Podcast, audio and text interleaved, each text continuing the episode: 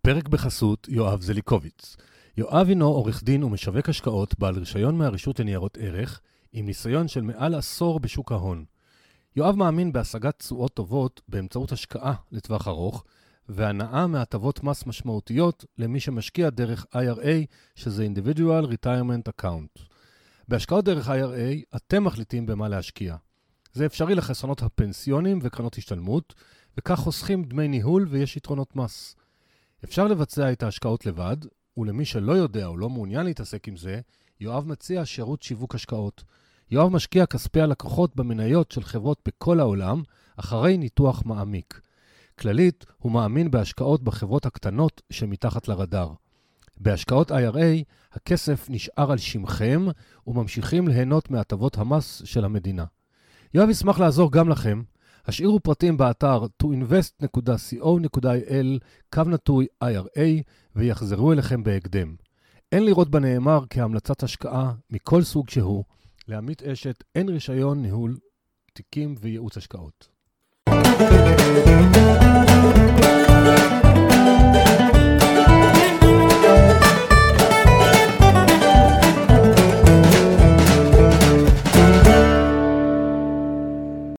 שלום לכולם, ברוכים הבאים לפרק 54, והיום זה פרק אה, השראה לנשים, אבל גם לגברים. זה פרק אה, אולי לא אופייני, אבל בעצם הוא המהות של הפודקאסט. אז אני שמח לארח את אה, נטע. שלום, שלום. שלום.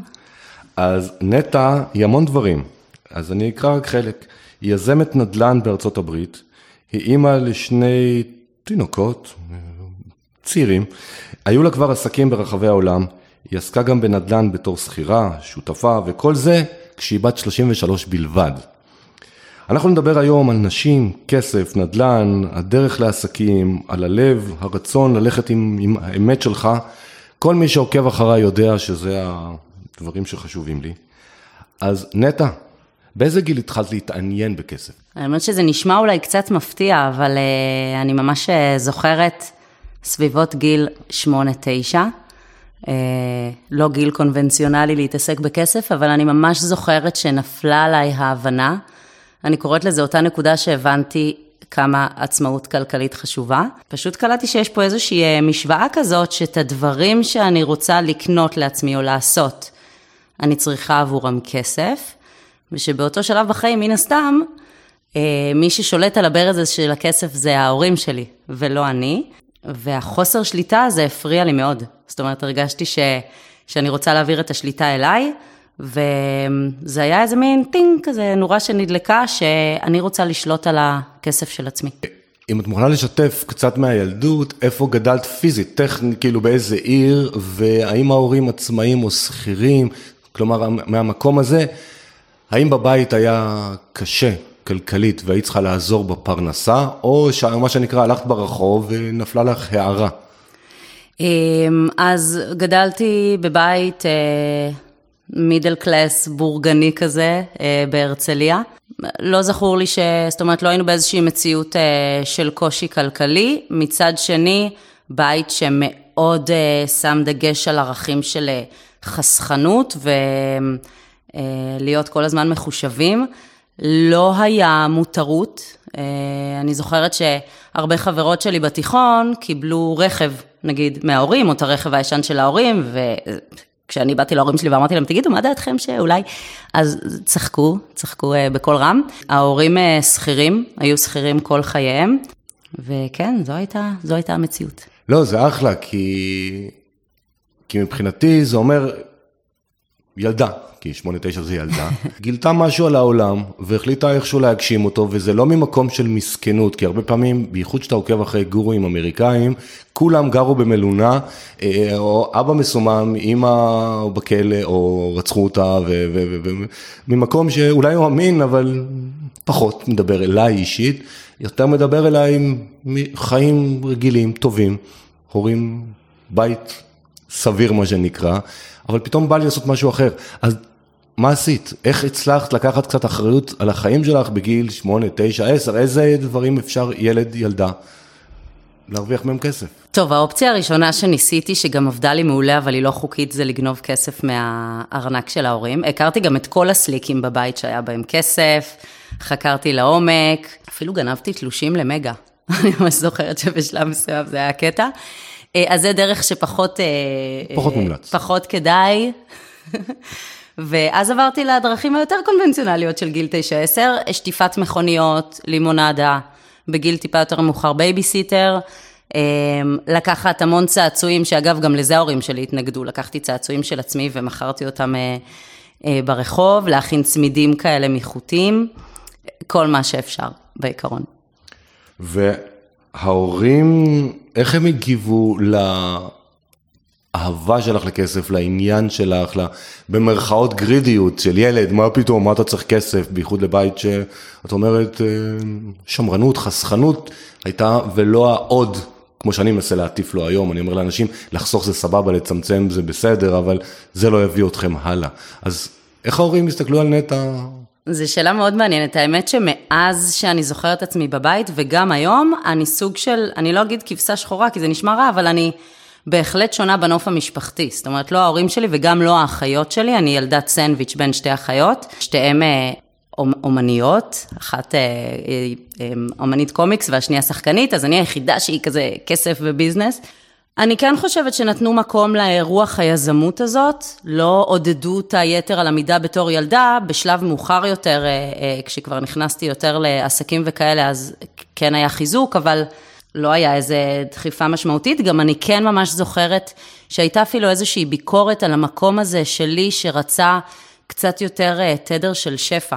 גדלתי בבית שנגיד לא לובשים מותגים. כאילו חברים שהלכו עם מותגים, ואנחנו קנינו את הבגדים בהאנגר, נגיד, אם מישהו זוכר את הרשת של פעם שבגדים עולים שם 20 שקלים, וזה נורא הפריע לי, כאילו נורא רציתי עכשיו לקנות את הג'ינס של ליבה, או ללכת כי עם... כי זה גם, אני חושב, גם מושפע מהסביבה, זאת אומרת, אם את גדלת נכון. בהרצליה, וזה נחשב לרמת חיים יחסית גבוהה יותר מאזורים אחרים, אני גר בפריפריה, הרבה מסתובב, כל חיי בעצם אני די פריפריאלי במגורים, אז זה סגנון אחר. אבל את אומרת, הם לא עודדו, אבל הם גם לא חסמו, אם אני מבין נכון. נכון, נכון. ואני שואל את זה מאזינים יקרים, כי אני יודע שמאזינים לנו בערך מגיל 15 עד 80, ככה זה התגובות שקיבלתי עד היום מכל מיני גילאים. אז אני פונה להורים שבכם, הילדים אולי מסתכלים אחרת היום על כסף, על שפע, כי העולם האינטרנט פתח אפשרויות. תנו להם, תנו להם ללכת, כי, כי מגיעים למחוזות נפלאים ואנחנו רק בהתחלת הסיפור של נטע. אגב, זה כן חשוב לי, בטח ניגע בזה, אבל כן חשוב לי אה, לשים את אה, כבודם של הוריי במקומו. ברמת באמת הבזבזנות או דברים כאלה, אז באמת היה להם אג'נדה מאוד ברורה, אבל דווקא בשלב יותר מאוחר בחיים, כשנכנסתי יותר באמת לעסקים וכאלה, אה, אז, אז כן הרגשתי שיש איזושהי תמיכה סלש דחיפה. כן, אנחנו תכף לא, מגיעים, ממש תכף לא עמדו. מגיעים. לא. לא, תכף... אבא ואימא, אני אוהבת אתכם. כן, לא, אני מדבר על זה מהמקום שהרבה פעמים בכלל, כשאתה מסתובב בסביבות, בטח על כסף והשקעות, כי זה הפודקאסט, הרבה אנשים מסתכלים עליך מוזר. ואני תמיד אומר לאנשים, ברגע שתתחילו להתפתח כלכלית, הסביבה שלכם, אני לא, אני שם בצד הורים, אחים, אחיות, אבל סביבת החברים, חלקה תשתנה. נכון. ולכן אני מבקש מההורים, תנו את המקום לילדים לאן שהם רוצים להגיע, לילדים, לצעירים, זאת... זה שאנחנו מפחדים ממשהו, זה לא אומר שזה נכון. ואני אומר את זה בפרספקטיבה של אדם יחסית, אני בן 58, אנחנו מקליטים את זה כדרך אגב בדצמבר 2020, ביקשו ממני פעם להגיד מתי, כי אז אנשים שומעים את זה ולא ידעו מתי הקלטנו, כי עוד מעט יגיע, קצת נתייחס קצת לקורונה בקטנה, ואולי תשמעו את זה ב-2028, ומה זה קורונה בכלל. אז אני רוצה דווקא לחזור למקום המפרגן של ההורים. אה, אני פשוט מכיר את הסיפור שלך, ואני רוצה שהמאזינים יכירו אותו לאט לאט. פתאום סיימת י"ב, היה זמן עד הצבא, מה בא לך לעשות פתאום? אמ, אז כחלק, אה, אחת הדרכים שבאמת אה, הרווחתי כסף כל חיי וגם מאוד אהבתי הייתה אה, למלצר. הייתי מלצרית בים באותה תקופה, עבדתי מאוד מאוד קשה להרוויח טיפים ביושרה, וכחלק, בעודי הולכת עם מגש מלא בירות בים, פתאום ראיתי שלט עם דגל ארצות הברית ברקע ופונט אה, מזעזע, וכתוב שם, בוא להרוויח כסף גדול באמריקה. אה, והאמת שלא ידעתי מה זה באותה תקופה. אה, כל תחום העגלות שלימים נכנסתי אליו היה זר לי, זה לרוב משהו שיוצאי צבא נכנסים אליו ולא חבר'ה בני 17, אבל היה שם טלפון והתקשרתי ואני חושבת שבאותו יום או כמה ימים אחר כך גררתי את ההורים שלי לפגישה. במה שהתברר חברת עגלות בארצות הברית, בנברסקה, שזה חור החורים. והייתה פגישה, ודיברו איתי על כסף ועל ההזדמנויות ועל כמה אפשר להרוויח לפני צבא. שכנעתי אה, אה, את ההורים שלי לתת לי לטוס בגיל 17 לבד, לעבוד בעגלות. אז כמה זמן עשיתי את זה? בש, בשלב הזה זה היה עניין של שלושה חודשים. שלושה חודשים, זה היה קצת לפני ה Christmas, עשינו את ה Christmas, ואז הייתה שם איזו הסתבכות אה, של החברה, שלא לא, לא ניכנס אליה. נטע מעניינת אותנו בסיפור. מה הדליק אותך? כאילו, מה אני מתכוון? האם הדליק אותך פתאום להיות בחו"ל לבד, שלושה חודשים, אמריקה? לא. האם הדליק אותך למכור? האם הדליק אותך אה, להרוויח כסף? האם הדליק אותך להכיר אנשים חדשים? זאת אומרת, תשתפי אותנו קצת, כי אמרתי בתחילת הפרק, זה פרק מבחינתי חשוב מאוד, השראה בכלל לנשים בפרט. אז ישר כששאלת את השאלה רציתי להגיד לך, כסף, ברור שלהרוויח כסף, אבל כשאני נזכרת אחורה באמת בנטע בת 17, אני ממש זוכרת את המוטיב הזה של ההרפתקה. מאוד אהבתי סיכונים, מגיל מאוד צעיר. המחשבה הזאת של לעלות על טיסה, להגיע למקום לבד, גם הדגש הזה על לבד, גם אם יכולתי לגייס איזה חברה שההורים שלה הזויים כמו שלי, שיסכימו לה לעשות את זה, כאילו רציתי את הלבד הזה, וזה היה שילוב, אני חושבת, של ה... יצר הרפתקנות ביחד עם רצון להרוויח אה, הרבה מאוד כסף. ואיך מרוויחים שם כסף? אם למיטב מה שאני יודע, צריך למכור. נכון. היה לך כישורי מכירה קודמים, כי מלצרית, את צריכה להיות נחמדה לקבל טיפים, למכור לימונדה כילדה בת עשר, אז ייתנו לך גם כפול כסף, כי ילדה חמודה, ויאללה, נפרגן, אז איך? אני חושבת שהאמת שכשאתה אומר את זה עכשיו, באמת אני לא זוכרת שהייתי מאוד בטוחה בכישורי המכירה שלי. אני חושבת שמכירות בסוף זה, זה um, תקשורת בין אישית עם בני אדם, וזה משהו שעשיתי במהלך החיים בהרבה מאוד נקודות. אבל אני באתי לשם עם המון חששות, גם האנגלית שלי הייתה מאוד טובה באותה תקופה. אה, אימא שלי עם תואר באנגלית, זאת אומרת, לא הייתה לי בעיה של אנגלית, ועדיין אני ממש זוכרת שכשאני עומדת על העגלה בימים הראשונים, מתה מפחד, ומדברת אנגלית, ומפחדת שישמעו אותי, והאנגלית לא מספיק טובה, וכל הנושא של המכירה בעגלות הוא מאוד קשה, זה לעצור אנשים באמצע הקניון, excuse me miss, ושיעצרו, ולמכור להם לעשות יש מאין. זה לא משהו שבא עד כדי כך בטבעיות, היה שם רגעים אה, מאוד לא פשוטים, אתה מתחיל כל יום על אפס, זאת אומרת, כמה שהשמיים הם לא הגבול. בעגלות, אתה מצד שני, לא משנה איזה יום מדהים היה לך של מכירות, אתה ביום למחרת על אפס. ויש בזה משהו נפשית שהוא מאוד מאוד קשה, והיו שם גם המון רגעים קשים לילדה בת 17 להתמודד עם כל, ה... כל הדבר התובעני הזה. והשאלה שאני רוצה לדעת, אמרת לפני כמה דקות שאת אוהבת סיכונים. האם הקטע הזה הוא היה מרגש להתעורר בבוקר ולהגיד, היום אני אסיים את היום בין 0 ל-1000 דולר, אני לא יודע כמה מרוויחים שם, אבל זה משהו שהכניס לך drive, אדרנלין? אני היום אפוצץ להם את הצורה, אני אביא את האלף דולר? אני חושבת שהמקום הזה של אין אה, תקרת זכוכית, אפשר להרוויח כמה שרוצים, זה מה שהדליק אותי. להתחיל כל יום על אפס, לא הדליק אותי בכלל. זה ממש לא הדליק אותי. הייתי מאוד שמחה שכל יום יבטיחו לי שיש איזו לקוחה שבאה ויהיה לי 500 דולר התחלתי. זה משהו מאוד קשה להתחיל כל יום uh, על אפס.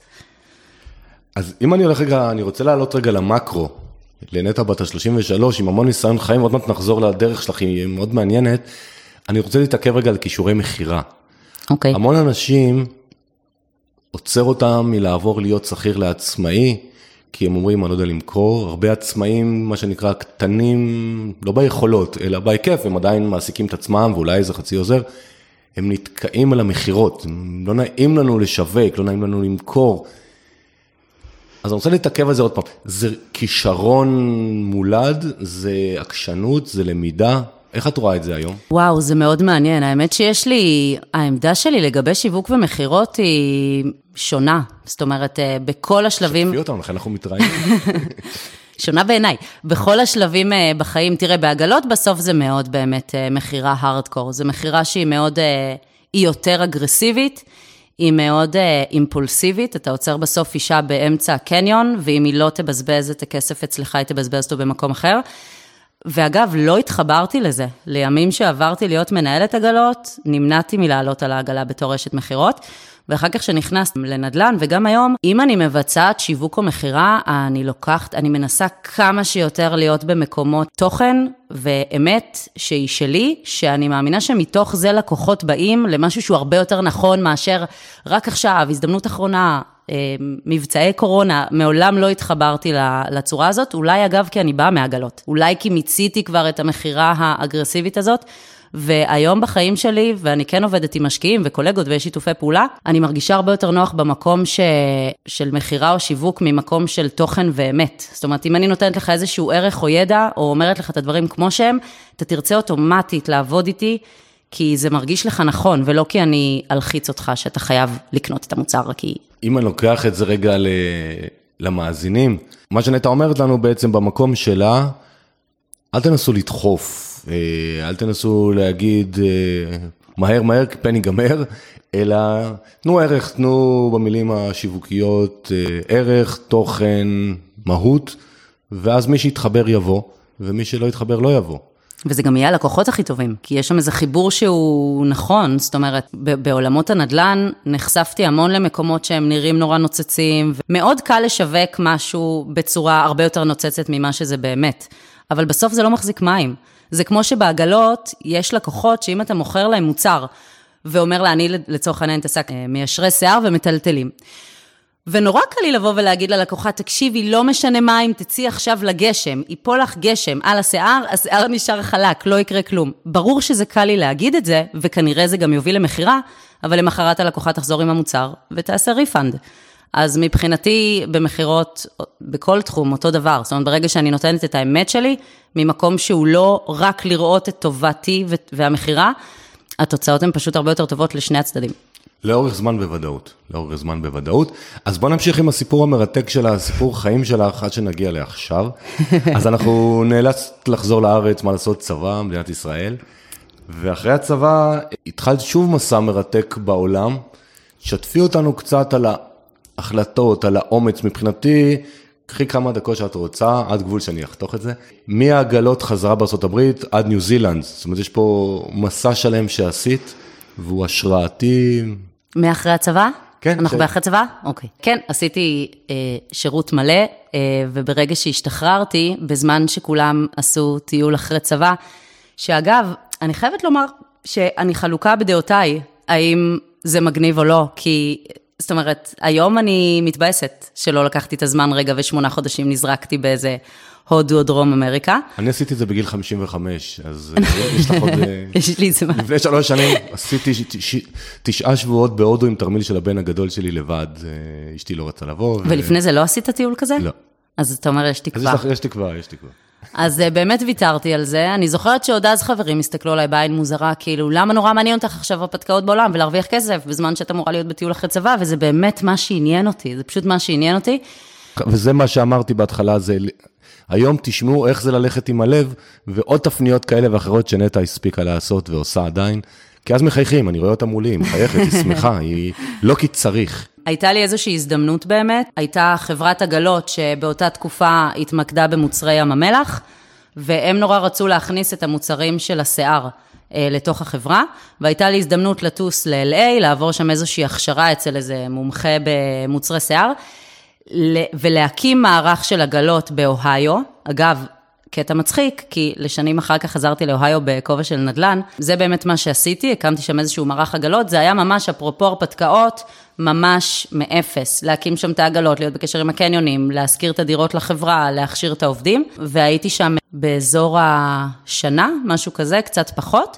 ואז קיבלתי הצעה מאותה חברה ל- ל- לפתוח את מערך העגלות שהם רצו לעשות באוסטרליה. כזה קרוב, כן, ראונד הגלובוס. כן, לא רחוק מארצות הברית, סתם. ושם באמת, כאילו הרפתקה עלתה שלב אחד למעלה, כי באותה תקופה הכרתי את ארצות הברית, ופתאום זה לטוס לאוסטרליה, לעשות הכל מאפס, אבל ממש, וגם לפתוח את כל האופרציה של החברה במקום שמעולם לא היה בו, זאת אומרת, לא הכרנו שם כלום, לא את הקניונים, לא איך זה עובד, לא את האוכלוסייה.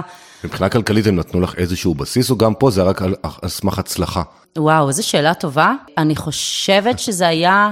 אני מנסה להיזכר, לא, כדי זה לא פודקאסט חס על וחלילה. כסף והשקעות נטע, אין מה לעשות, כסף. אני כי יכול- אחרת ההרפתקה היא בסדרי גודל מסובכת יותר, עם גם כל נכון. המימון עלייך. ו- אולי איזשהו בסיס קטן, אבל הרעיון היה בעיקר. זאת אומרת, אגלות זה לרוב או בעיקר שתצליחי אחוזים. ותרוויחי, או שמה אכפת לנו, לא הפסדנו כלום. נכון, נכון. זה היה מרתק הרפתקנית. אבל, זה היה כאילו מדהים. כאילו זה היה באמת חוויה מטורפת, ואוסטרליה באופן כללי היא מדהימה. אה, שוב, אחד הדברים שאני מתחרטת עליו, שאני כן, כן חושבת שזה מסר חשוב, בסוף אנחנו בפודקאסט כסף והשקעות, אבל כאילו גם למצוא את הזמן תוך כדי לעשות את הדברים הנוספים שחשובים. כי הייתי באוסטרליה ואחר כך בניו זילנד, ובכל השנים האלה, סך הכל טיילתי בערך שבוע.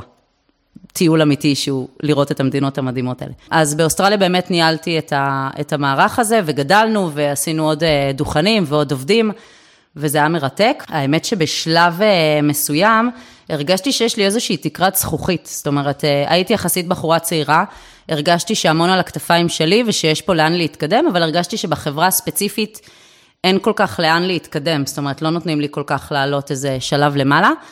ואז הייתה, אני בשצף דיבור פה, עמית, זה בסדר? בוודאי, זה מרתק. ואז אה, האמת שהייתה החלטה ספונטנית, סלש אמיצה, סלש אה, חצי אולי אה, לא מוסרית, שהחלטתי בסוף שבוע אחד לטוס לניו זילנד. שהרבה אנשים שואלים אותי, מה, איך הגעת לניו זילנד? אז ניו זילנד היא כמה שעות טיסה בודדות מאוסטרליה, זה מתבקש. פשוט החלטתי לטוס לניו זילנד אחרי שחברה שעבדה אצלי בעגלות הייתה שם ואמרה לי, תשמעי נטע, אין שם עגלות, כאילו אין שם. וכשמישהו בעגלות שומע שיש קניונים בלי עגלות, זה כזה, the holy grail. היא חזרה והיא אמרה לי את זה, ואני חושבת ששבוע אחר כך כבר הייתי על המטוס, באיזה סוף שבוע, קבעתי לפני זה פגישות עם הקניונים, כדי לבחון אה, היתכנות של, של להקים שם את החברה שלי, וזה מה שעשיתי. זאת אומרת, בסופה של אחד סגרתי כבר חוזים עם הקניונים, במקביל הודעתי לחברה שאני ממשיכה הלאה. היה לי חשוב בכל זאת כן לכבד אותם ולא להתחרות בהם באוסטרליה. סחורות, עניינים, עוברים הלאה לניו זילנד, לפרק הבא. זאת אומרת, את מגלה פה כישורי יזמות, אומץ, כמו שאמרת כבר שיש לך, בחורה צעירה, גם אז אני מבין שעוד היית רווקה, זאת אומרת, בכלל אין חובת דיווח לבן זוג כזה או אחר. והתחלת בניו זילנד, ואני רוצה רגע שנקפוץ גם לכישלון שהיה, כי עד עכשיו אנחנו מציירים תמונה, רק מצליחים ואין שום בעיות. בואי שתפי אותנו קצת על, על, על דבר שהיה פחות נחמד בחוויה העסקית בניו זילנד. אז ניו זילנד באמת התחיל בתור הצלחה מסחררת, אגב, באמת היה מעולה. חצי מהתקופה שהיה לי את העסק בניו זילנד, סך הכל היה לי שם עסק, אני חושבת, ארבע שנים. בתחילת העסק באמת גרתי שם, וכל עוד גרתי שם העסק הלך מעולה. בשלב מסוים החלטתי לנהל את העסק בשלט רחוק מהארץ, כי ניסיתי להשיג איזושהי ויזת עסקים שלא אישרו לי בגלל הגיל הצעיר שהייתי. וברגע שחזרתי לארץ, אז קודם כל באופן טבעי העסק התחיל להיות קצת בירידה. בשלב מסוים החלטתי שאני רוצה להכניס אה, מוצר חדש לעסק, וזה היה תכשיטי גולדפילד. מי שלא מכיר, זה תכשיטים אה, עם סוג של אה, ציפוי זהב כזה, שבארץ זה הפך להיות אה, סנסציה, ובכל מקום מוכרים גולדפילד, והיה לזה קטע. עכשיו, בניו זילנד, שהן מאוד אוהבות אה, זהב ומאוד אוהבות תכשיטים, לא היה גולדפילד, היה רק זהב פיור uh, גולד. אני חשבתי שזה הולכת להיות הצלחה מסחררת. לא עשיתי uh, בדיקות התכנות, אני חושבת, לעומק כמו שצריך, כדי להבין מה אה, סיכויי הישרדות של קונספט כזה. בעיקר חלמתי, חלמתי את הלוגו, חלמתי את העיצוב של העגלה, נפגשתי פה עם ספקי תכשיטים בארץ ובנינו קולקציה. אני חושבת שזו הייתה התקופה שהכי פרחתי ברמה ה... הנה, יש לי צמרמורת.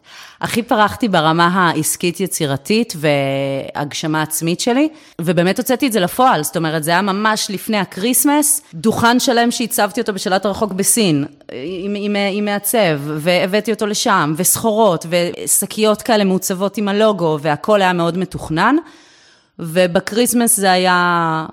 יחסית נחמד, זאת אומרת, פחות מוצלח ממה שחשבתי, ואחרי ה Christmas פתאום מחזורי המכירות לא תמכו את ההוצאות. שכירות של קניון היא מאוד גבוהה. בניו זילנד בכלל באותה תקופה. לא היה לי אורך רוח גם לחכות, ולכן פחות או יותר אחרי איזה חודשיים או שלושה של פעילות כזאת, אמרתי, טוב, זה היה נחמד, נכשלתי. ונלך להרפתקה הבאה. ונלך להרפתקה הבאה. אבל אני רוצה לשאול שתי שאלות שקשורות לזה. אחת, היית שנתיים בניו זילנד ואחרי זה ניהלת עסק מרחוק.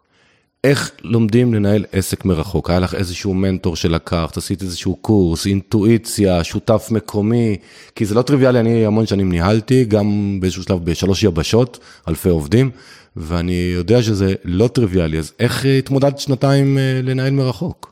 אה, קודם כל זה זמן לפרגן מאוד מאוד מאוד מאוד אה, לאבא שלי, שהוזכר בתחילת הסיפור. אבא שלי הוא בהכשרתו מהנדס תעשייה וניהול, והוא יועץ ארגוני, ובאופן כללי, מעבר לזה שהוא עזר לי לא מעט בכל מיני תוכניות עסקיות וכאלה בעסקים שלי, גם תמיד הרגשתי שהוא איזושהי כתף.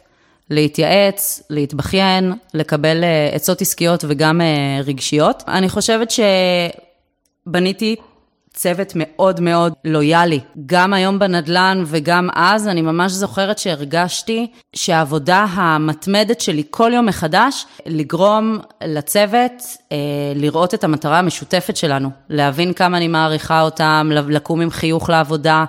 כי ידעתי כמה אני תלויה בהם שאני מעבר לים. אבל אני כן חייבת uh, לומר שאפרופו לא הכל נוצץ, זאת הייתה תקופה מאוד uh, קשה בחיים שלי. זאת אומרת, uh. גרתי ברוטשילד, בשכירות מאוד גבוהה, הייתי בחורה צעירה. הסתובבתי ברוטשילד עם כל uh, הרבה מעשירי המדינה ששותים קפה באמצע היום ואף אחד לא מבין מה הם עושים בחיים, כי גם השעות היו הפוכות. זאת אומרת, ביום אתה לא ממש עושה עם עצמך כלום, ובערב ובלילה אתה יותר עובד, והייתי ממש אומללה, בגלל שלא הייתה מהות ליום שלי. לא היה לי המון עבודה שהכיל את היום הזה, והדבר הכי חשוב מבחינתי, זאת אומרת, הפריחה שלי תמיד הייתה בעשייה. היה לי מאוד מאוד מאוד מאוד קשה עם זה, וזה גם אחת הסיבות שבסוף החלטתי לסגור את העסק, כי הרגשתי שהיה לי המון המון ריקנות. וניסיתי לשלב כל מיני דברים תוך כדי, אבל אתה מאוד עמוס נפשית, שיש לך עסק מעבר לים, אז זה גם כן לא צלח. וזו התקופה, אגב, שהלכתי לעשות תואר באוניברסיטה הפתוחה. כי כולם אמרו לי, נו, אז תעשי תואר, צריך תואר. אז יש לך תואר. אין לי, חסר לי סמינריון. אז תעשי עכשיו, סתם. אין לי כוח. אה, עכשיו אנחנו בעצם בשלב בחיים מתקרבים לימינו אנו. אנחנו, אם אני יודע נכון, התחלנו קצת עכשיו להתקרב לנדל"ן. זאת אומרת, איך מתאוששים ממחאות כישלון, אני לא בטוח שזה כישלון, כאילו פיננסית אולי הפסדת קצת כסף, או אולי הרווחת כסף, אבל למד דברים בחיים.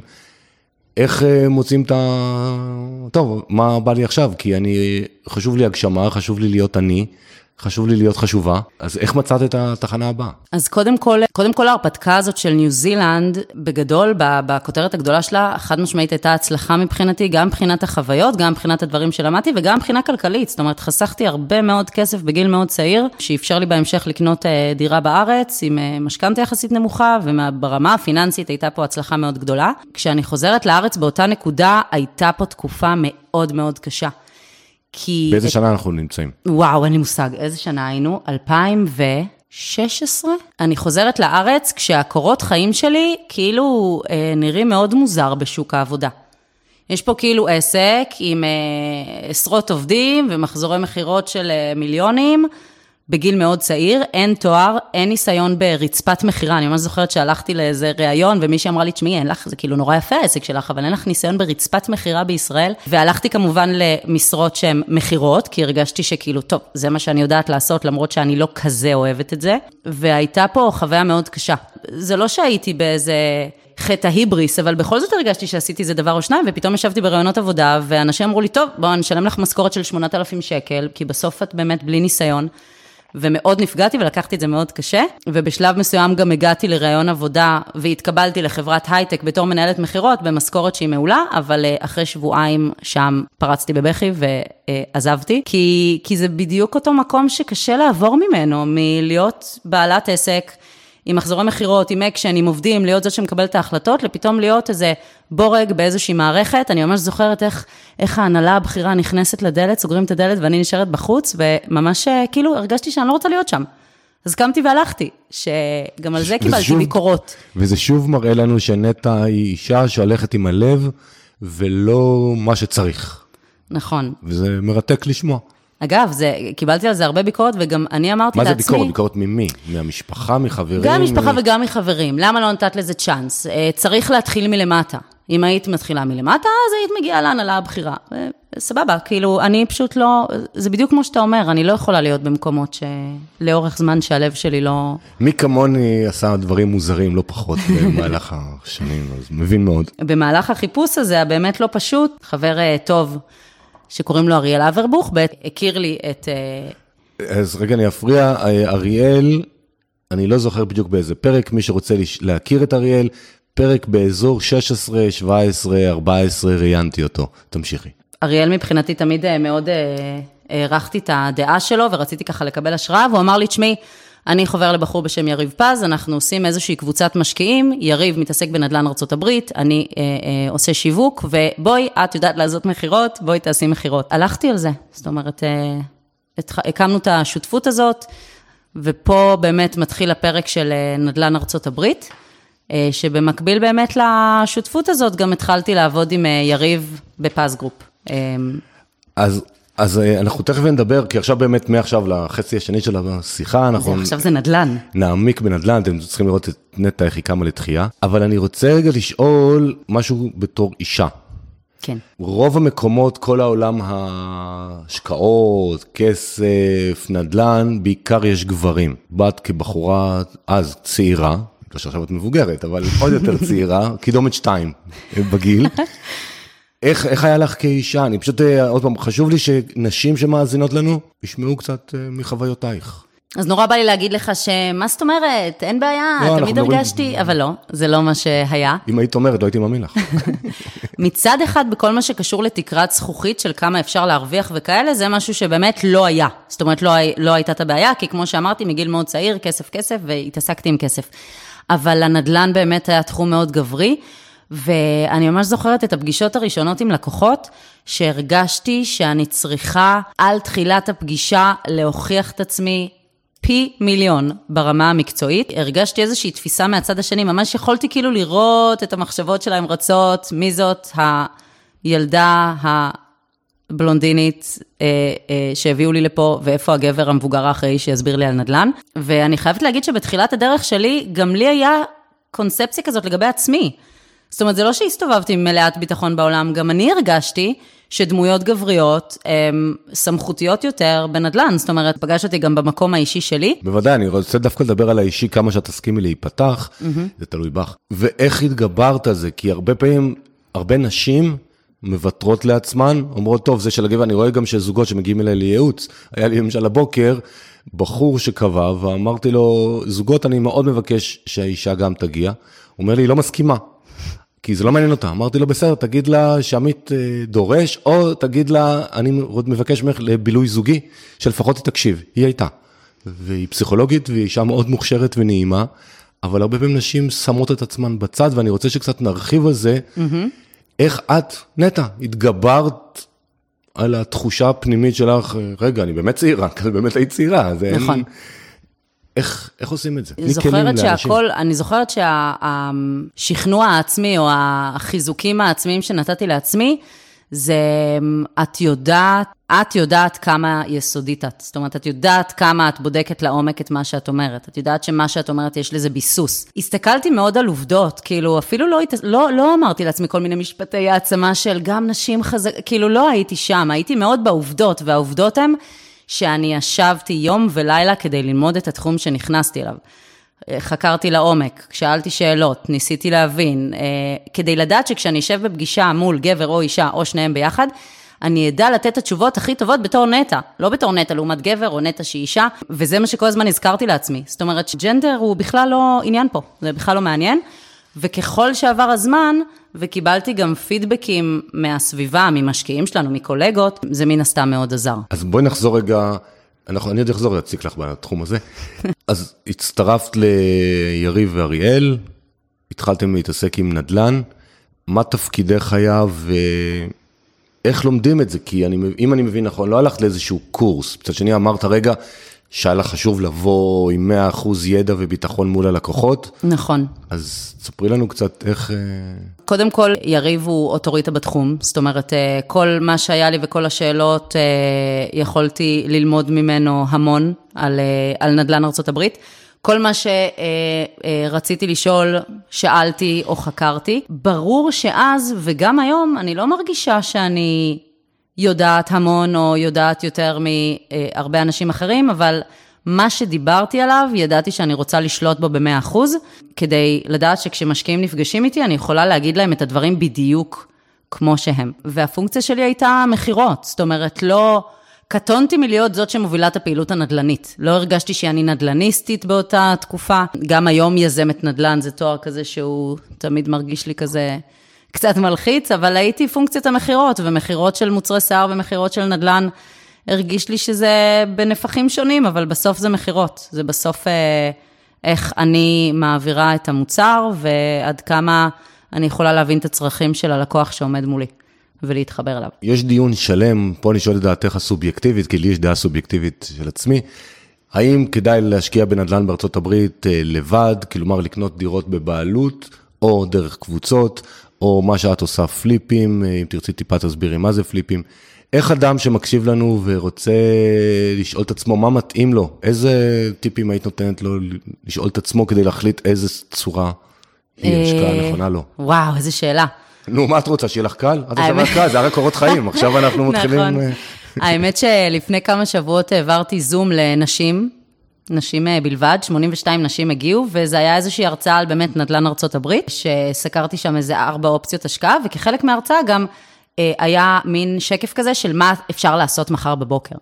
והרבה מהטיפים שנתתי שם זה באמת, קודם כל, ללמוד ולחקור ולשאול שאלות, כי היום המון מהידע הנדל"ני, אה, גם העובדות עצמן וגם סיפורים מעוררי השראה של משקיעים, נמצאים ברשת בצורה פתוחה לחלוטין. אני חושבת שכל מי שמתחיל בתחום, צריך קודם כל אה, לעשות את המאמץ של ללמוד את זה. וכשאני אומרת ללמוד את זה, אני אפילו לא מדברת כרגע על קורסים מקצועיים שגם כן לא חסר, אני מדברת על הרמה הכי בסיסית.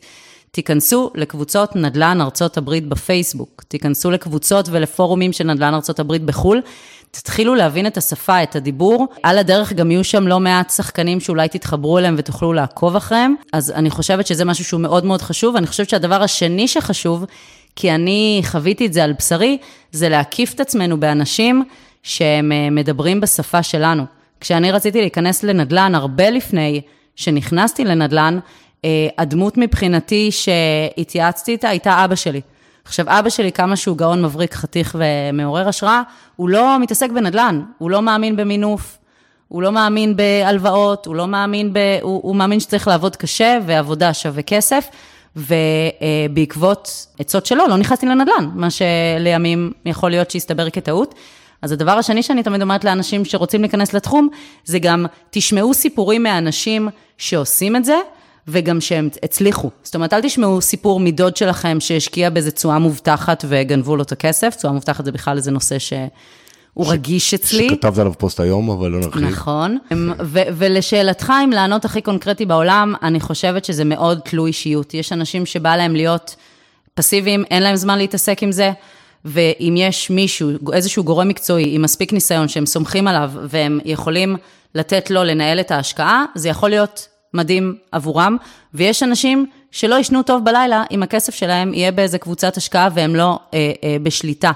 ולכן אני לא חושבת שיש פה תשובה אחת נכונה, כמו גם שבאיזה אופציית השקעה הכי כדאי לי להשקיע ברמת נדל"ן ארה"ב, אני לא חושבת שיש תשובה אחת נכונה, כי לכל אפיק השקעה יש פלוסים ומינוסים, וכל בן אדם צריך שנייה לשאול את עצמו, מה בדיוק אני מחפש, על מה אני מוכן להתפשר, מה רמת הסיכון שאני רוצה, וככה אפשר באמת אה, להגיע לנוסחה המדויקת. אז אני מאוד שמח שאמרת את מה שאני בעצם מנסה, אומר בכל פגישת ייעוץ שלי עם אנשים, משפט ראשון. אז אני ש... בכיוון טוב, אם לא, זה לא. קשור, זה... כי בדיוק על זה אני אומר, שאין נכון או לא נכון, יש מה מתאים לי, ולכל אחד הלי שלו זה שונה. וכי אני רואה לפעמים תשובות שמקפיצות אותי, אני כבר לא מגיב בהרבה קבוצות, אה, תעשו ככה כי חייבים, נכון. לא משנה, זה גם בהשקעות אה, הון, הון אחרות, בשוק ההון, לאו דווקא בנדל"ן, ובאמת, כמו שנטע אמרה, תבינו מה אתם רוצים מעצמכם ולפי זה תשקיעו, כי, כי אין נכון או נכון, כל אחד הוא עשוי אחרת. אבל הזכרת גם משהו שמאוד uh, מעניין, אני מנסה רגע לחשוב אם הוא מאפיין גברים או נשים, אני לא יודע, הנושא הזה של מינוף. Mm-hmm. אמרת פעם, אבא פחות האמין במינוף, זה החינוך שקיבלתי, ואם אני מבין נכון, בין השורות, היום את כבר קצת חושבת אחרת. נכון. בואי תסבירי, מה את חושבת היום, לא מה היה, מה את חושבת היום על מינוף? כן, לא, מתי, איך לבחור, עד כמה? תראה, אני באמת לא איזה יועצת פיננסית, וגם בכל אני מה שואל את שקשור... דעתך, כל- כל מה שבפודקאסט הזה אנחנו לא מייעצים לכלום, אנחנו עושים שיחה ודעות. לא, תמיד כשאומרים את המילה מינוף, או גם כשאני אומרת אותה, אני ישר מרגישה איזו תחושה כזאת של כאילו, טוב, אל תדברי על זה, את לא מבינה בזה מספיק. אז היום, מאחר שאני קובע מה את מבינה, מה לא, והמאזינים, אם הם מאזינים עד עכשיו, אז סימן שאנחנו מעניינים אותם, אז אה, הכל בסדר. אה, היום אני מאוד אה, מאמינה במינוף. אני חושבת שאני מאמינה בו כל עוד אני יודעת לייצר עם הכסף, מה שנקרא other people's money, לצורך העניין מהבנק או מגוף מימוני אחר, אם אני יודעת לייצר עם זה תשואה גבוהה יותר מאשר מה שאני משלמת אה, אה, לבנק, אז זה מדהים עבורי, כי... אז שאלה רגע, כן. איזה הפרש ריביות מבחינתך זה סביר? זאת אומרת, אם את לובה בשלושה אחוז, האם שלושה וחצי אחוז השקעה זה גם טוב לך? לא, תמשיכי את המשפט. איזה פער, אה, מספר אצבע ש- של נטע, הוא לפחות זה שזה יהיה שווה? תשמע, אני מבחינתי בהתעסקות שלי היום, תשואה שהיא פחות מ-10% על הכסף שלי, זה משהו שפחות מעניין אותי באופן כללי. זאת אומרת, לשם ההשקעות שלי הולכות. יש לי דירה בחיפה שמן הסתם עושה פחות, אבל הפליפים עושים יותר. זו שאלה מעניינת, כי הצורה שבה ראיתי את זה, זאת אומרת, לדוגמה היום, אם אה, לקחתי לא מזמן הלוואה של 300 אלף שקלים מהבינלאומי, מבחינתי נכנסת לתוך הפול השקעות, שעכשיו יכול לייצר לי תשואה. לא צבעתי את הכסף הזה ב... לא, זה אני צבע מבין. מסוים של, הנה, אתה יודע לייצר עכשיו חמישה או שישה הו. לא, אני מבין, אבל אני רוצה להסביר את השאלה כדי שנעזור למאזינים. נגיד שלוויתי עכשיו, מוצא, לא משנה ממי, איך, מה ומו, ב-2.5% אחוז ריבית שנתית. אז כשאת תובעת את הכסף, את מחפשת, אז אם את אומרת לי, תשמע, אני מחפשת השקעות של 10% אחוז ברוטו, שזה 7.5% אחוז נטו, נגיד שזה אחרי 25% אחוז מס, אז אנחנו מדברים, אני אקבל 7.5, עלה לי 2.5, הפער הוא 5%. אחוז. אה, לא, לא. זה לא, זה טעות, אגב, שהרבה משקיעים עושים, כי הם מסתכלים על הפער בריביות, אבל הם שוכחים שלבנק מחזירים גם קרן במהלך הדרך, וזה יכול לקחת אותם אחורה ברמת ההחזרים, שהם לא יוכלו לעמוד בהם. לא, אני לא מדבר עכשיו איך את התכנון, ה... אם זה שפיצר או בלון, אני שואל אותך, כשאת לוקחת הלוואה ומינוף, את אומרת, אני, היום אני אוהבת מינופים, פעם פחדתי מהם, היום אני אוהבת אותם. נכון. לא נראה לי שאת לוקחת כסף, קודם כל שיהיה, ואז את חושבת מה לעשות איתו. כי אם יציעו לך עכשיו, אה, לא יודע, השקעה שתניב לך אחוז וחצי, והיא עולה לך שניים וחצי אחוז, אז... נכון. זה, זה רוע, זה, זה גזלה. אז, אז, אז איזה מספרי אצבע את מציעה, אה, את נטע בוחרת לעצמך? תשמע, בפערים בין ה... בכמה אני לוקחת את ההלוואה וכמה היא יודעת לייצר לי, אני באמת אה, לא הסתכלתי על פער מדויק כשחיפשתי, זאת אומרת, לא אמרתי שיש פה איזשהו כלל אצבע של הבנתי. חמישה אחוז למעלה. אז את אומרת, ברגע שאני הולכת לנדל"ן בארצות הברית, בילט אין בהגדרה, אני יודעת שהוא יודע לייצר לי... עבורי. לך, נכון, אנחנו מדברים על נטע עכשיו. נכון. אז זה לא מעניין אותי חצי אחוז לפה, אחוז לשם, זה לא מעניין, במרכאות לא מעניין, אבל... עם, עם, עם הפורטפוליו שלי היום, בהשקעות שלי, לצורך העניין, מכרנו את דירת המגורים שלנו לפני כמה זמן, וכל הכסף הולך להשקעות נדל"ן ארה"ב. אני מתעסקת hands on בפליפים. אני יודעת שבצורה די קונסרבטיבית, אני יודעת לומר ש-20% תשואה על הכסף שלי, בארצות הברית, אני לא מדברת על פיזורים וכאלה, רק, רק בארצות הברית, נכון להיום, הכל יכול להשתנות, זה משהו שהוא ריאלי. ולכן, אם הבינלאומי נותנים לי הלוואה בפריים פלוס 2.5, זה עושה לי שכל, כל עוד אני יכולה לעמוד בהחזרים. אם זה ירד ל-15%, זה עדיין יעשה לי שכל. אם נכון. פתאום זה יהיה 7%, או 5%, אז אז בעצם כל מה שאני רציתי, מאזינים יקרים, להגיד בסשן, מרגישה שלא עניתי טוב, עמית, אני... אני... אז אנחנו נוריד, לך- נוריד אותך כיתה.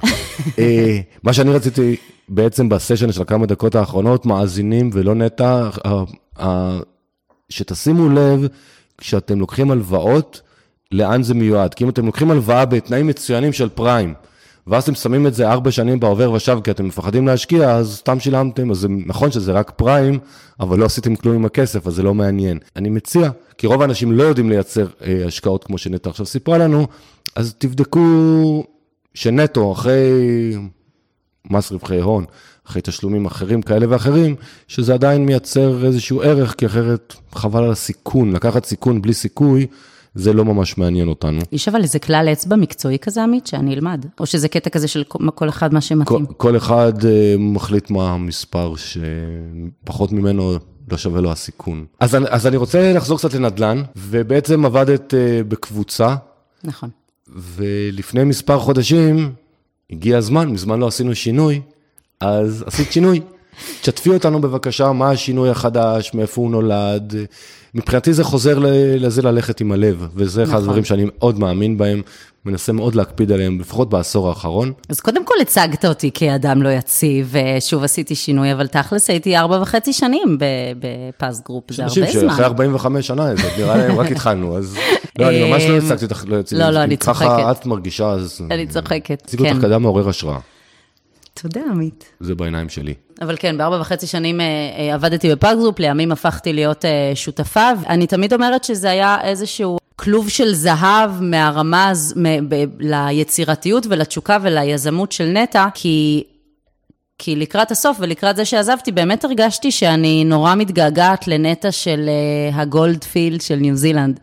עם כמה שהגולדפילד באמת היה כישלון ברמה העסקית, אני ממש זוכרת את התשוקה שאני בשלוש בבוקר, מרכיבה תכשיטים, אין שום קשר ביני לבין תכשיטים, ובאמת, אני זוכרת ששחר, בן זוגי היקר, הסתכל עליי ואמר לי, תשמעי, זה הזיה מה שאת עושה, אבל אני זוכרת שלא יכולתי לישון בלילה מרוב התרגשות. שוב יש לי צמרמורת, והתגעגעתי לזה.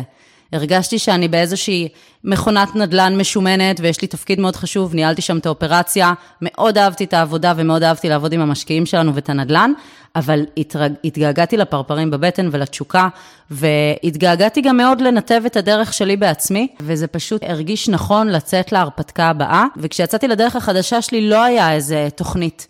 זאת אומרת, לעומת אגב המעבר בין אוסטרליה לניו זילנד, שהיה תוכנית ברורה. עזבתי את זה כשהיה בחפיפה כבר את הדבר הבא.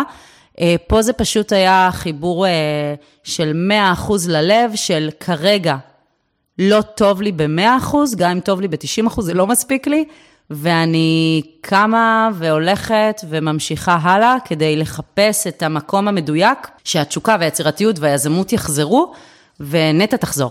זה, זה היה ה... זה מה שקרה. לא, זה נהדר, אני, אני אישית מנחש שזה גם דברים תת-מודעים אחרי שילדת ושני ילדים. נכון. אז פתאום קורים כל מיני דברים בתא המשפחתי. בנושא השקעות אה, שאת עושה היום, או את כבר בעצם חמש שנים, או בערך בסדר גודל בנדל"ן, את, את מזהה איזשהו הבדל בדפוסים של נשים וגברים? וואו, זו שאלה מעולה. קודם כל, חד משמעית, כשבמסגרת הדרך החדשה שיצאתי אליה, לפני כמה שבועות, אלך כמה צעדים אחורה, ואגיד שבתחילת הדרך, כשיצאתי לדרך העצמאית, התוכנית הייתה, אני עם עצמי משקיעה בנדל"ן בארצות הברית, הון עצמי אה, אה, שלי, ומתגלגלת. ועושה נדל"ן אה, אה, לביתי, ומהר מאוד חזר לי, התגעגעתי למשקיעים, התגעגעתי מאוד לאופרציה, וקמתי בבוקר ואמרתי, אוקיי, אני רוצה לחזור לעבוד עם משקיעים, אבל זה לא יהיה משקיעים, זה יהיה משקיעות. כי, כי אני רוצה לקדם נשים לתוך עולמות הנדל"ן וההשקעות, ובאמת אה, אה, הלכתי בכיוון הזה ועשיתי איזשהו זום לקבוצת נשים, שמתוכם באמת הצטרפו אליי אה, נשים להשקעה, ו- והקמתי את קבוצת המשקיעות הזו, והתהליך עם הנשים האלה, זה כאילו באמת אה, סטריאוטיפי להגיד כאילו שנשים הן יותר נכון, הססניות. כאילו יותר הססניות ופחות יודעות לקבל החלטה. אז ראיתי גם וגם, זאת אומרת, אה, לגמרי ראיתי נשים שמקבלות החלטה. ראיתי שם נשים רווקות שיש להן כספים ולוקחות אחריות על הכספים שלהן, ראיתי את זה, ראיתי נשים שהיה להן בן זוג שלא הגיע לזום שלי, לא עניין אותו מה אנחנו עושים, האישה מנהלת את הכספים, אז ראיתי גם את זה, וגם ראיתי הרבה נשים שהיה להן מאוד קשה לקבל החלטה עם 50 אלף דולר. אה, האם זה היה יותר ממה שקשה לגברים לקבל החלטה על 50 אלף דולר? אני לא, לא, לא חושבת. אז אבל אני- למה החלטת שבעצם את... אני מנסה להבין את האג'נדה שלך עם עצמך. את אמרת שאת החלטת לקדם את האג'נדה נשים וכסף ונדל"ן. נכון. מאיפה זה בא? כי זה בא כנראה ממשהו שאת ראית במהלך חייך, או בנדל"ן, או נכון. במקומות אחרים, אז אני פשוט עוד פעם מזכיר לך, אנחנו בשיחה כזאת שאני רוצה שמאזינים ומאזינות ישמעו סיפור, כל אחד שיקח ממנו את מה שמתאים לו. תראה, במהלך אה, הארבע וחצי שנים שהייתי בפז גרופ, אני חושבת ש-90% מהמשקיעים שפגשתי היו גברים. 90% מהקולגות שלי היו גברים, והייתה איזושהי תרעומת פנימית כזאת על זה שיושבים גברים, שאני יודעת שהם נשואים כי יש בינינו איזשהו אה, שיח, שחותמים על ההשקעה או נכנסים להשקעה בלי שהאישה שלהם יודעת מזה שום דבר ויש לה איזשהו say, וחוויתי זוגות שישבו מולי, שהגבר מוביל את השיחה, והאישה כזה בצד, כי אולי הוא אמר לה לבוא, שאולי היא התעקשה לבוא, שזה גם כן משהו, ואין לה שום say במה בדיוק עושים, ואם משקיעים או לא משקיעים. היו גם המון זוגות שכשהאישה כן השתתפה בשיח, היא הביאה מקום מאוד הססני, מפחד, שהמון פעמים זה אפילו היה נראה לי שכאילו היא מנסה להתאים את עצמה לתוך הסטריאוטיפ של עצמה. והיה איזה משהו אצלי, שאני מניחה שזה היה במסגרת כל ההתעוררות הפנימית שלי על עצמי בעולם, לפני כמה חודשים, שכאילו רציתי להגיד, אה, לפנות לנשים ולהגיד, כאילו, תקשיבו רגע, מותר לנו גם לשחק עם כסף. מותר לנו גם לקחת אה, צעד ולעשות השקעה. מותר לנו לקחת את הסיכונים, מותר לנו להיות הרפתקניות. אנחנו לא חייבות לחיות במציאות של עבודה שווה כסף, כי מה קורה כשאנחנו מתחילות להיות אימהות ויש חופשת לידה ויש הנקה ופתאום יש משרת אם שמסתיימת בשלוש, וכאילו אם אתם לא מצליחות לשרוד בתוך המקום הזה של עבודה שווה כסף, אז אתם, אתם פשוט תהיו מאחור ברמה הכלכלית, וזה הדליק אותי, הדליק אותי המחשבה שאני יכולה לעבוד עם נשים. ופתאום הם יראו איך אפשר לייצר תשואות אה, אה, יפות על הכסף שלהם, שעד עכשיו ישב בבנק, כי אולי כל מיני דמויות גבריות, כמו שלי הייתה הדמות הגברית שלי, שאמרו להם כל החיים, אל תתעסקי בזה, תקשיבי לי מה תעשי, תשימי את זה בשוק ההון, אל תיגעי, זה... פתאום הן יכולות לייצר עוד אלף, אלפיים, לא יודעת כמה בחודש, וזה הדליק אותי. איזה זה כיף. מה שקרה. אז טוב מאוד שזה קרה. אנחנו מתקרבים לסוף, די, ואנחנו איזה נהנים. כיף. אה, אז אני רוצה עוד אה, שתי שאלות לשאול. אחת, המון שואלים אותי, תגיד לי, עכשיו תקופת קורונה, להשקיע, לא להשקיע, לא משנה נדל"ן או השקעות אחרות. כששואל- ואני מנחש שגם שואלים אותך, מה את עונה על השאלה הזאת? לא להשקיע, סתם. השאלה של, התשובה לזה, מבחינתי, הרבה אנשים שואלים מה יקרה לשוק, אני רואה את זה בכל מקום. אני בעצמי מנסה כל הזמן לקרוא מה יקרה לשוק, ואני חושבת שהתשובה היא שאף אחד לא יודע מה יקרה לשוק. בתקופה שהכי היה נראה שארצות הברית הולכת להתרסק וירידות מחירים, רוב השווקים, לפחות שאני וקולגות שלי עובדים, היו בעלייה. האם מחר העלייה הזאת תמשיך? אנחנו לא יודעים. עוד מעט אה, נכסים כנראה יצאו לשוק בגלל שנתנו להם דחייה ל-homeowners, נתנו דחייה בתשלומי משכנתאות. ברגע שהדחייה הזאת אה, תיפסק והם יצטרכו לשלם משכנתאות ולא יוכלו, כנראה שנכסים יחזרו לשוק, אבל אי אפשר באמת לדעת אקטים יעשו כדי לנסות לשפר את המצב הזה, ומבחינתי, התשובה היא שפשוט מאוד מאוד קשה לדעת, גם מאוד קשה לדעת מה יקרה לשער הדולר, יש על זה המון ספקולציות כאלה ואחרות, ואני חושבת ש... כל עוד עושים אה, השקעות ומבינים לאן נכנסים ועושים איזשהו, אה, אה, לוקחים איזשהו סיכון מחושב, אז זה כדאי. אני לדוגמה, הסיבה העיקרית שאני עובדת היום בפליפים, ולא בפרויקטים לטווח ארוך, זה בדיוק בגלל זה. כי אם אני יודעת שאני היום קונה נכס, משפצת אותו, מחזירה אותו לשוק, וכל הדבר הזה בפרק זמן של 4-5 חודשים, סביר להניח שלא תהיה קריסה של 50% בשוק בחמישה חודשים. אם אני יודעת היום לקנות נכס ולהשביח אותו ב-30 אחוז, זה אומר מבחינתי שאם בחמישה חודשים מחירי הנדל"ן מתרסקים ב-30 אחוז, אני עדיין בברייק איבן, וזה מקום שלי נוח להיות בו. אני גם עובדת, אפרופו ששאלת בפליפים שלי, זה לא פליפים רגילים של הום אונר, זאת אומרת, אני לא קונה בית, עושה אותו מהמם ומוכרת בשוק לאמריקאים אה, רגילים. אני בעצם קונה נכסים, משפצת, משכירה אותם ומוכרת את זה בתור אה, מוצר מניב למשקיעים אמריקאים. ומעבר לזה שזה נישה מעניינת, כי לא הרבה פועלים בה, מוזמנים אגב, יש מספיק לכולם, אבל uh, הסיבה שאני אוהבת את זה, זה כי זה יכול להפוך ברגע לפלן בי. זאת אומרת, ברגע אם פתאום יש איזושהי ירידת מחירים, או משתנים איזה חקיקה או משהו כזה, הנכס הזה יכול להיות מושכר ולהניב. אז, אז זה מבחינתי הסיכון המחושב שלי, ואני חושבת ש...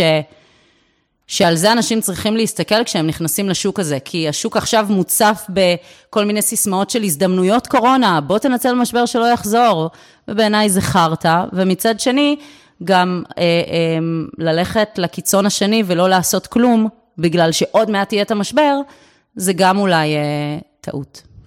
מעולה. יש לי יכולת מדהימה לענות בחמש שעות על שאלה של דקה. תשובות מרתקות, לא, זה- החוכמה של מראיין, לשאול שאלה קצרה ואז אה, לשמוע תשובות מרתקות. לא, זה היה מאוד מעניין לשמוע. אז שאלה לפני האחרונה, איזה טעויות, את כבר ארבע וחצי, חמש שנים בעולם הנדל"ן עם משקיעים, אה, תני לנו איזה שתיים, שלוש, ארבע טעויות נפוצות מאוד שאת רואה שאנשים עושים, ככה שנעזור לאנשים לפחות מהן להימנע. וואו, בשמחה. מבחינתי, אה, אה, מככב במקום הראשון, אה, ולא מגיע לו כבוד בכלל, זה הנושא של התשואה המובטחת, ואכן כתבתי על זה פוסט היום. אה, אין הבטחות בנדל"ן. אין, אין הבטחות ב, כמעט בהמון דברים, אבל בטח בנדל"ן זה תחום שהוא אה, אה, כל כך לא תלוי בנו. זאת אומרת, אה, לדוגמה, אם אנחנו מסתכלים על נכס לשכירות, הסיכוי שאתה באמת תקבל את מה שהתוכנית העסקית מראה הוא מאוד מאוד נמוך, כי אתה תלוי בדיירים שלך, שישלמו או לא ישלמו, ועכשיו כל האקטים שיש סביב הקורונה לטובת הדיירים, ותיקונים שלא צפית, וחברת ניהול שיכולה פתאום להיעלם. כל הנושא הזה של הבטחות תשואה מאוד מאוד מסוכן. ולרוב זה בא על חשבון המשקיע, כי פשוט אותה חברה או יזם גובים יותר ברכישה ומשלמים לו מהכסף אה, של עצמו. זה מבחינתי, במקום הראשון, תמרור אזהרה להיזהר. איזה עוד טעות אה, עושים? אני חושבת שיש נטייה למשקיעים להתאהב ביזם. זאת אומרת, הם, הם בוחנים את היזם, באיזה רכב הוא נוהג, באיזה משרד הוא יושב, כמה גדולה האופרציה שלו, כמה אמין הוא נראה לי, בכמה תוכניות טלוויזיה הוא התראיין, ושוכחים לגמרי שיש פה עסקה נדל"נית. שבסוף הכסף שלהם הולך לשם. Uh, הרי אם קונים נכס בישראל, כל בן אדם יודע שנייה להיכנס ליד שתיים, לנסוע בשכונה, להבין מה הוא קונה. לצערי משקיעים פחות עושים את זה בארצות הברית. דבר נוסף, יותר מדי דגש, זאת אומרת, יותר מדי נאחזים בתוכנית עסקית. אני תמיד אומרת שהאקסל... אה, כן, אבל מה החלופה למשקיע לא מיומן, חוץ מלסמוך על היזם ולראות תוכנית? כאילו, אני לא יודע אם יש לו עוד משהו... הוא צריך לתקוף את התוכנית, לראות שהמספרים אה, הגיוניים בעיניו. על זה אני מדברת, אני לא אומרת, אוקיי. בוא ניקח תוכנית העסקית, נזרוק אותו לפח ונלך... לא, לא, אז לא הבנתי. אבל האקסל יכול להכיל הכל. זאת אומרת, אם אני יזם ואני נורא רוצה שיצא לי 10% בשורה התחתונה של התוכנית העסקית, אז... יצא 10 וחצי. יכול... ואז להגיד שהוא שמרן. בדיוק. יש לי באמת הרבה דרכים לעשות את זה. אני חושבת שבאמת, ונתקלתי לא מעט במשקיעים, אגב, אני מלווה איזושהי משקיעה מבריקה באמת בזמן האחרון, היא עושה איתי איזושהי פליפ, והיא מסתכלת על רנטל, והיא אומרת לי, תשמעי, נטע, מציעים לי עסקאות רנטל, ולא משנה כמה אני מסתכלת על התוכנית העסקית, אין לזה אחיזה במציאות. איך יכול להיות שיהיה רק 10% vacancy או maintenance, אם, אם מספיק שדייר מתחלף לי פעם בשנה, לא בצורת פינוי, בצורה מאוד עדינה, ששלום, החלטתי להמשיך הלאה. ורק להכין את הדירה, צבע, עניינים, רצפות, זה 2,000 דולר, זה כבר עובר את ה-10%. אמרתי, את צודקת, כי, כי הרבה משקיעים פשוט מסתכלים על התוכנית העסקית, כאילו זה תורה מסיני, ומקבלים את זה. אז זה בדיוק כמו שאתה אומר, לשאול שאלות על התוכנית העסקית, ובאופן כללי, כל מה שנראה לכם שלא יקרה במציאות, תעלו את זה ותשאלו את השאלות הנכונות. אגב, יכול להיות שעדיין תחליטו ללכת לעסקה, אבל פשוט אתם תדעו שה-best case scenario שלכם, הוא לא הולך להיות 10%, הוא הולך להיות 7%, וה-worst case אולי יהיה 4-5. האם עדיין כדאי לכם לעומת השקעות בארץ? כן. אז יכול להיות שעדיין תחליטו. מעולה, מעולה. כן. אז בסוף כל פרק, יש חלק שהמאזינים, חלקם לפחות אמרו לי שלזה מחכים. אוי, לא. אה, אני מבקש מכל מרואיין לתת שלוש עצות פרקטיות לחיים. יכול להיות שכבר דיברנו על זה, יכול להיות שלא דיברנו על זה. אצלך זה יחסית קל, כי דיברנו על מרחב ענק. נכון. ללכת עם הלב, נשים וכסף, נדל"ן, יזמות, אה, הורות. נכון. לא יודע. אז שלושה דברים כאלה שאנשים יוכלו להגיד, וואלה, מעניין, רוצה לעשות. טוב, מבחינתי הדבר הראשון מוקדש לגמרי לאחיותיי הנשים באשר הן. זה המשפט ש, ש, שאפשר. זאת אומרת, אם אני רוצה להעביר משהו, זה שאפשר, כל אחת יכולה. אני יודעת שזה נשמע קצת סיסמאתי, היא יכולה לשבור את המשוואה של עבודה שווה כסף, ואם אני נאלצת לעבד פחות, אני ארוויח פחות. יש המון אפיקי השקעה, ונשים ברמה מחקרית יכולות להשקיע לא פחות טוב מגברים ואולי יותר, ולגמרי אפשר. כאילו, בואו, נשקיע. זה אה, מוקדש לנשים. הדבר השני, מבחינתי ברמה הפרקטית, זה שמערכות יחסים בנדלן מעבר לים ובאופן כללי, אני חושבת שזה המשאב או הדבר שהכי חשוב להשקיע בו. יש המון משקיעים שמתפקסים במה השוק הכי טוב להשקעות היום בארצות הברית, או איזה אזור יש בו את רמת הפשיעה הכי נמוכה, וכאילו בא לי להגיד להם, עזבו אתכם משטויות, כאילו, אתם עושים נדל"ן מעבר לים, הדבר הכי חשוב שיקבע אם תצליחו או לא, זה הצוות, ה-boots on the ground שאתם תבנו לכם מעבר לים, ומערכת היחסים שלכם איתם כל הזמן. אה, אני בהשקעות שלי מנסה כל הזמן ליצור מודלים של שותפות, כדי להשאיר את הצוות שעובד איתי מאוד מאוד מחויבים למטרה. כי אם הם לא יהיו מחויבים למטרה, זה לא משנה אם אני בשוק הכי טוב והכי חם בארצות הברית, אני כנראה לא אצליח. ווואו, הדבר השלישי, טוב, זה כאילו הכי מתבקש, אבל תלכו עם הלב, החיים הם uh, קצרים. ישבתי באיזושהי פגישה לפני כמה ימים עם, עם קולגות מתחום הנדל"ן, והם אמרו לי, נטע, אבל אי אפשר באמת לשמור על תשוקה לאורך זמן, בסוף אתה נשחק, ואני כאילו רוצה לומר ש...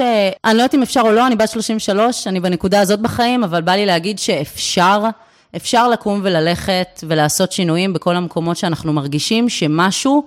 לא מדגדג לנו עדיין את הנשמה ואת הלב מבפנים. אפשר. גם כשקיבלתי החלטות שהן היו פחות קונבנציונליות, או היו הרמות גבה למיניהן, בסוף אני מסתכלת על זה אחורה ואני אומרת, וואלה, 33 אה, שנים מהחיים, אני חושבת שב-80 אחוז, 85 אחוז מהזמן, בחרתי דברים שהם היו מחוברים לאמת שלי, ואין לנו משהו מעבר לזה. זאת אומרת, האמת שלנו והקול שלנו בעולם, זה, זה, זה, זה מה שיש. אז כאילו, אז אה, מי כמוני יכול להתחבר לחלק השלישי, ש... כי הסתכלו עליי כמו איזה משוגע, שבגיל 55 עשיתי טיול אחרי צבא עם תרמיל, לבד, בהודו, תשעה שבועות, וזה נבע אחרי שהלכתי לכמה חברים, בגילי 45 עד גיל, גיל שלי בערך, ושאלתי אותם, תגידו, מתי התרגשתם פעם אחרונה? אבל באמת אתם, לא שהילד סיים את התיכון, הילד קיבל את הרישיון נהיגה, מתי שאתם קיבלתם את הרישיון נהיגה, מתי שאתם התגייסתם, כולם הסתכלו עליי ואמרו, ברור שמזמן. ואני לא הסכמתי, אני אמרתי, לא, אני חייב להכניס ריגושים אה, לעצמי. אה, הפודקאסט מכניס לי את, החדוות יצירה, אז מי כמוני מסכים. נטע, היה מרתק, תודה רבה. יואו, תודה שהזמנת אותי. שתדע לך שזה השיא בקריירה. אני אמרתי, אם עמית יום אחד אה. יזמין אותי, זהו, זה מפה, הכל בירידה. אז אני אתן לך חתימה גם אם תרצי. מי שירצה לדבר עם נטע, אז האתר שלה בבנייה, אבל המייל שלה מופיע בתיאור הפרק, אני גם אגיד אותו, זה נטע, N-E-T-A, שטרודל, as is, as מקף, is נקודה ביז. היא תשמח לשמור על קשר, להכיר אתכם, אתכן, ותודה לכם מאזינים. מי שבמקרה נפל על הפרק הזה ולא מכיר, אנחנו פרק 54, יש לכם הרבה שעות להקשיב למרואיינים מרתקים נוספים. אפשר למצוא את הפרקים באתר www.2invest.co.il. תודה ותעשו השקעות טובות.